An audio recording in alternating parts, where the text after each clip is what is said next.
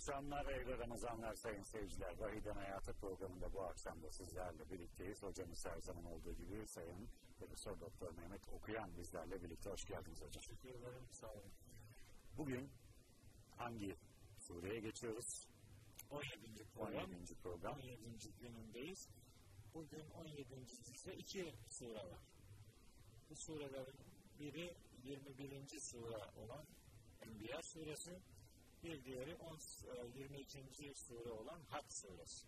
Enbiya suresi 111 ayet, yanlış söylemeyeyim, 112 ayet Enbiya suresi. Hac suresi de 78 ayet. Şimdi bunlardan özetleyeceğiz bakalım hangi birini e, e, yani zor bir e, iş bu iş Kerem kardeşim. Bu, bu şuna benziyor. İzleyici kardeşlerim de hani bazen hızlı konuşuyorum, niye hızlı konuşuyor diyenler oluyor. Bunlara cevabım şu. İki kelime daha fazla söylemek istiyorum. Çünkü bir insan nasıl çocukları arasında ayrım yapamazsa her çocuğunun onda ayrı bir yeri var. ve Hepsini çok severse ana babadan. Bu ayetler de benim için böyle bir şey yani. Bu birini öbürüne tercih edemiyorum. Yani birini anlatıyorum ama öbürlerini anlatamamış olmanın gerçekten ızdırabını yaşıyorum. Şimdi düşünün. Enbiya suresi peygamberlerden söz eden bir suredir. Ama konunun peygamberler kısmına geçmeden önce kainat kitabından Cenab-ı Hakk'ın sistem e, yapısından söz eden tek ilah olduğu gerçeğine vurgu yapan meleklerin onun iradesi karşısındaki tutumunu ortaya koyan mesajlarla geliyor ta 30. ayete kadar. Şimdi bu surenin 30. ayeti Kur'an-ı Kerim'de konuyla alakalı tek ayet. Bunu burada okumadık mı buna bir daha sıra gelmez bu konuya. Ayet şu. Estağfirullah. Evelem yerellezine keferu. Bu kafirler hiç mi görmezler? Bilmezler mi? Yani düşünmezler mi? Enne semavati vel arda kânetâ ratkan fefeteknâhuma. Gökler ve yer bitişikti. Fefeteknâhuma. Biz onları fetkat, ayırdık. Bu şimdi şimdilerde Big Bang teorisi denen şey işte böyle bir şey. Gökler ve yer vakti zamanında birdi. Büyük bir patlamayla Allah onları ayırdı. Bir Müslüman Kur'an'ın bu ayeti bunun gözünün önünde olmasına rağmen modern bilimlere, teknolojik imkanlara, modern bilimsel araştırmalara nasıl mesafede durabilir? Kur'an'a göre namaz kılmak nasıl bir ibadetse kainatı incelemek öyle bir ibadettir. Yani bir Müslüman astronomi ilmiyle yakından irtibatlı olmalıdır. Yani uzay bilimleriyle alakalı. Mesela diyor ki Zariyat Suresi 47. ayette ve semâe beneynâha biyeydin. Bu göğü biz çok güçlü bir şekilde bina ettik, şekillendirdik. Ve innâ lehu lemûseûn. Biz onu genişleteceğiz. Uzayın genişlemekte olduğunu söylüyor. Bir Müslüman hiç dikkatini çekmeyecek mi? Uzay nasıl genişliyor? İlla elin, elin alemin adamı bulacak da biz ondan sonra mı öğreneceğiz? Aslında hocam siz daha iyi bilirsiniz. Zamanında İslam alimleri bunları araştırıp e, ortaya koyan, Batı sonra onlardan öğrenip de daha ileriye götüren. Götürdü ama şimdi biz Sonra ne kaldık olduysa- geride. Biz kaldık geride. Vakti zamanında Farabiler, İbn-i Sina'lar, Harezmiler vesaire bunlar ceb, e, Cebel'in kurucusu e, alimler bizim kültürümüzün insanlarıydı. Ama devamı gelmedi.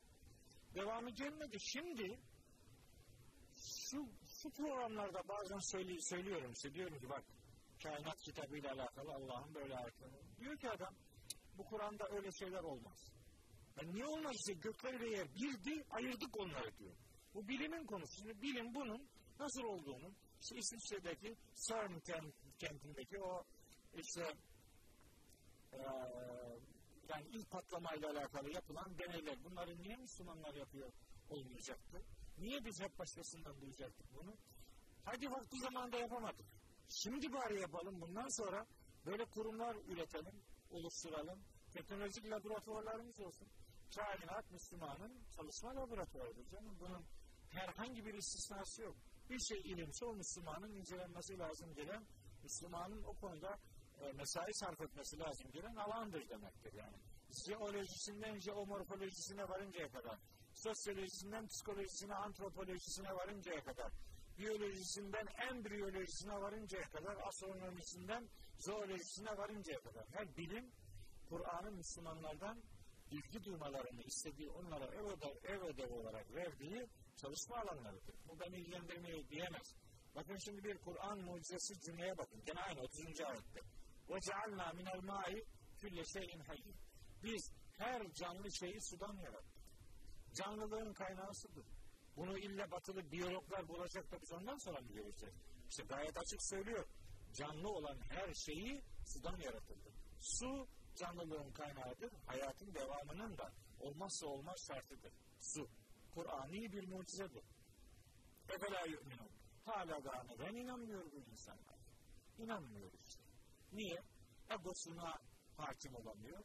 Duygularını kontrol altına alamıyor. Çevredekilerin dedikodusundan ya da ithamından çekiniyor. Kendisini bu konulara namahrem görüyor ve inanılması gereken değerler. Maalesef inanmıyor. Kur'an-ı Kerim böyle hakikatler ortaya koyuyor. Daha şimdi burada peş peşe ayetleri var. Onları söyleyemiyorum. Mesela bir 34. ayet var. Müslümanlar bu ayet burada durmasına rağmen nasıl farklı şeylere inanırlar? Bunu anlamak mümkün değil. Mesela buyuruyor ki ve ma cealna li beşerin min qablike el hulde. Peygamberimize sesleniyor. Buyuruyor ki biz senden önce hiçbir beşere, hiçbir insana çok uzun ve ebedi hayat vermedik. Adam ne diyor şimdi biliyor musun? Hazreti İsa sağdır, göktedir gelecek. Ya nasıl sağ işte? Peygamberimizden önce kimseye uzun hayat vermediğini söylüyor allah Teala. Efe'in mitte fehumul halidun. Yani sen şimdi ölümlüsün de onlar mı ölmeyecekler diyor. Eğer Hz. İsa sağ olsaydı bu ayette ona istisna yapılmayacak mıydı? Cealna li beşerin min kablikel hulde illa ibn İsa ibn illa İsa ibn Meryem. Meryem oğlu İsa hariç diyecek. Demiyor öyle bir şey. Çünkü Hz. İsa da öldü herkes gibi. Herkes gibi o da ruhunu Allah'a teslim etti. Ve ma cealnâhum ceseden la ye'kulûne ta'ame ve ma kânû fâidin. Gene bu surenin 8. ayeti. Biz peygamberleri yemek yemeyen cesetler yapmadık. Ve ma kânû fâlidin. Bunlar öyle çok uzun yaşayan insanlar da değiller. Bu ayetlere rağmen adam hala diyor İsa sadık gelecek bilmem oraya gidecek buraya gidecek. Yani Kur'an'ı okumadan, Kur'an'ı anlamadan, Kur'an'la konuşmadan, Kur'an'ın ana konularda neler dediğini fark etmeyen, bilmeyen adamlar böyle işte Mehdi'ydi, Mesih'ti, usan kaçan şeylere inanıp duruyorlar. Kur'an okusunlar, istirham ediyorum. Kur'an okusunlar, algılarının değişeceğini görecekler. Daha sonra kainat kitabının ayetlerinden sonra Hocam bir parantez açalım. Kainat kitabı dediğiniz e, levh-i mahfuz olarak çevrilmiş, Türkçe'ye çevrilmiş hali mi kainat? Hayır. Yok. Levh-i. Mahfuz Allah-u Teala'nın ilim sıfatı. Kainat kitabı dediğimiz bu dünya, güneş, ay, yıldızlar, gezegenler, dünya içerisindeki, uzaydaki her yaratılmış her mahluk bir ayettir. O ayetlerin oluşturduğu bütünün adına da kainat kitabı denir. Kainat kitabı ifadenden kasıt budur. Kur'an'da bununla yüzlerce ayet vardır. Yüzlerce. İşte bir tanesi de e, 30, 31, 32. ayetlerdi bu surenin. Daha sonra mahşer şartlarıyla alakalı bilgiler veriyor. Ondan sonra Hz. Musa ve Hz. Harun'la ilgili bir pasaj başlıyor. Ondan sonra Hz. İbrahim'le alakalı bir pasaj başlıyor. Onun kavmiyle olan mücadelesi anlatılıyor. Daha sonra Hz. Lut'a, daha sonra Hz. Nuh'a, Hz. Davud'a, Hz. Süleyman'a, Hz. Eyyub'a, Hz. İsmail'e, Hz. İdris'e, Zülkif Peygamber'e, Hz. Zekeriya'ya, Hz. Yahya'ya ve nihayet Hz. Meryem'e dair bilgiler veriliyor. Ta ki 92. ayete, 91. ayete kadar. Ee, Enbiya suresinin. Ee, Enbiya zaten peygamberler demektir. Onun için pek çok peygamberin kıssası yani ana hatlarıyla burada yer alıyor. Yoksa mesela Musa peygamberin kıssası Araf suresinde çok geniştir. Taha suresinde oldukça geniştir. Şu Araf suresinde oldukça geniştir. Burada böyle lazım olan bu pasajda lazım olan kısmıyla kıssa özetleniyor. Bütün peygamberlerin mesela Hz. Yunus'un duası sadece burada yer alır. Yunus suresi var 10. sure. Orada Yunus peygamberle ilgili bir ayet vardır. Burada ise Yunus peygamberle ilgili birkaç ayet vardır. Onun o balığın karnındaki durumuyla alakalı pişmanlığını ifade ettiği cümle, dua cümlesi bu sure. 87. ayettedir. Ve nâlâ fizzulumâti en la ilahe illa ente subhanek inni kuntu minez zalimin. O karanlıkların içerisinde seslendi. Dedi ki ya Rabbi senden başka hiçbir ilah yoktur. Ben kendimi yazık ettim. Beni bu sıkıntıdan kurtar diye. Bu bağlamda burada lazım olan kısmı buydu. Ama o balığın karnına nasıl gitti, nasıl bir süreç yaşandı o Saffat suresinde anlatılıyor. Sonra oradan nasıl kurtarıldı o Kalem suresinde anlatılıyor. Şimdi demek Hz. Yunus'la ilgili değerli toplu bir bilgi sahibi olmak istiyorsa bir adam Yunus suresinin 98. ayet olması lazım. Onu bilecek. Enbiya suresinin 87-88. ayetlerini bilecek. Somasa 87. ayetini. Safat suresinin bir grup ayetini ve nihayet Kalem suresinin son grubu ayetini bilmesi lazım. Bilmedi. Tek başına bir yerden bakırsa o olmaz. O eksik kalır, kadit kalır, yazık olur yani. Kur'an'ın böyle meseleleri lazım olduğu kadarını anlatan bir anlatım sistematiği vardır. Sertiştirerek anlatır. Bir meselenin neresi ne kadar lazımsa o, o pasaj bir yerde anlatılır. Onunla alakalı başka detaylar başka bir yerde verilir. Onun için bir sureyi okumayla bir hakikat öğrenilmez. Bütününü okumak gerekir. Bütününü okumazsanız yarım kalır, eksik kalır. Doğru değerlendirmeler yapmamış olursunuz. Son beş dakikanız hocam. Son beş dakika ise Enbiya suresi 107. ayet var. Tabi bunu bu Enbiya suresini okuyup da o ayeti okumamak olmaz. Nedir? O Hazreti Peygamber'i anlatan ayet. Ve ma erselnâke illa rahmeten lil alemin. Biz seni bütün bütün alemlere merhametimizin gereği gönderdik. Alemlere rahmetimiz gereği Peygamberimizi Cenab-ı Hakk'ın gönderdiğini söylüyor. Niye? Rahmet nedir? Bu hakikatler, Hazreti Peygamber'in tebliğ ettiği bu hakikatler insanların rotasını seçmeden, onların hakikati elde etmede, hakikati yaşamada sahip olacakları bu ilahi sistematiği bir insan örnekliğinde nasıl ortaya koyacağımız noktasında örnek alabilmemiz gereken insanın kim olduğu noktasında son derece önemliydi. Onun için onun rahmet olması bizim Cenab-ı Hakk'a kul olmamızın parametrelerini öğretmesi açısından son derece önemlidir.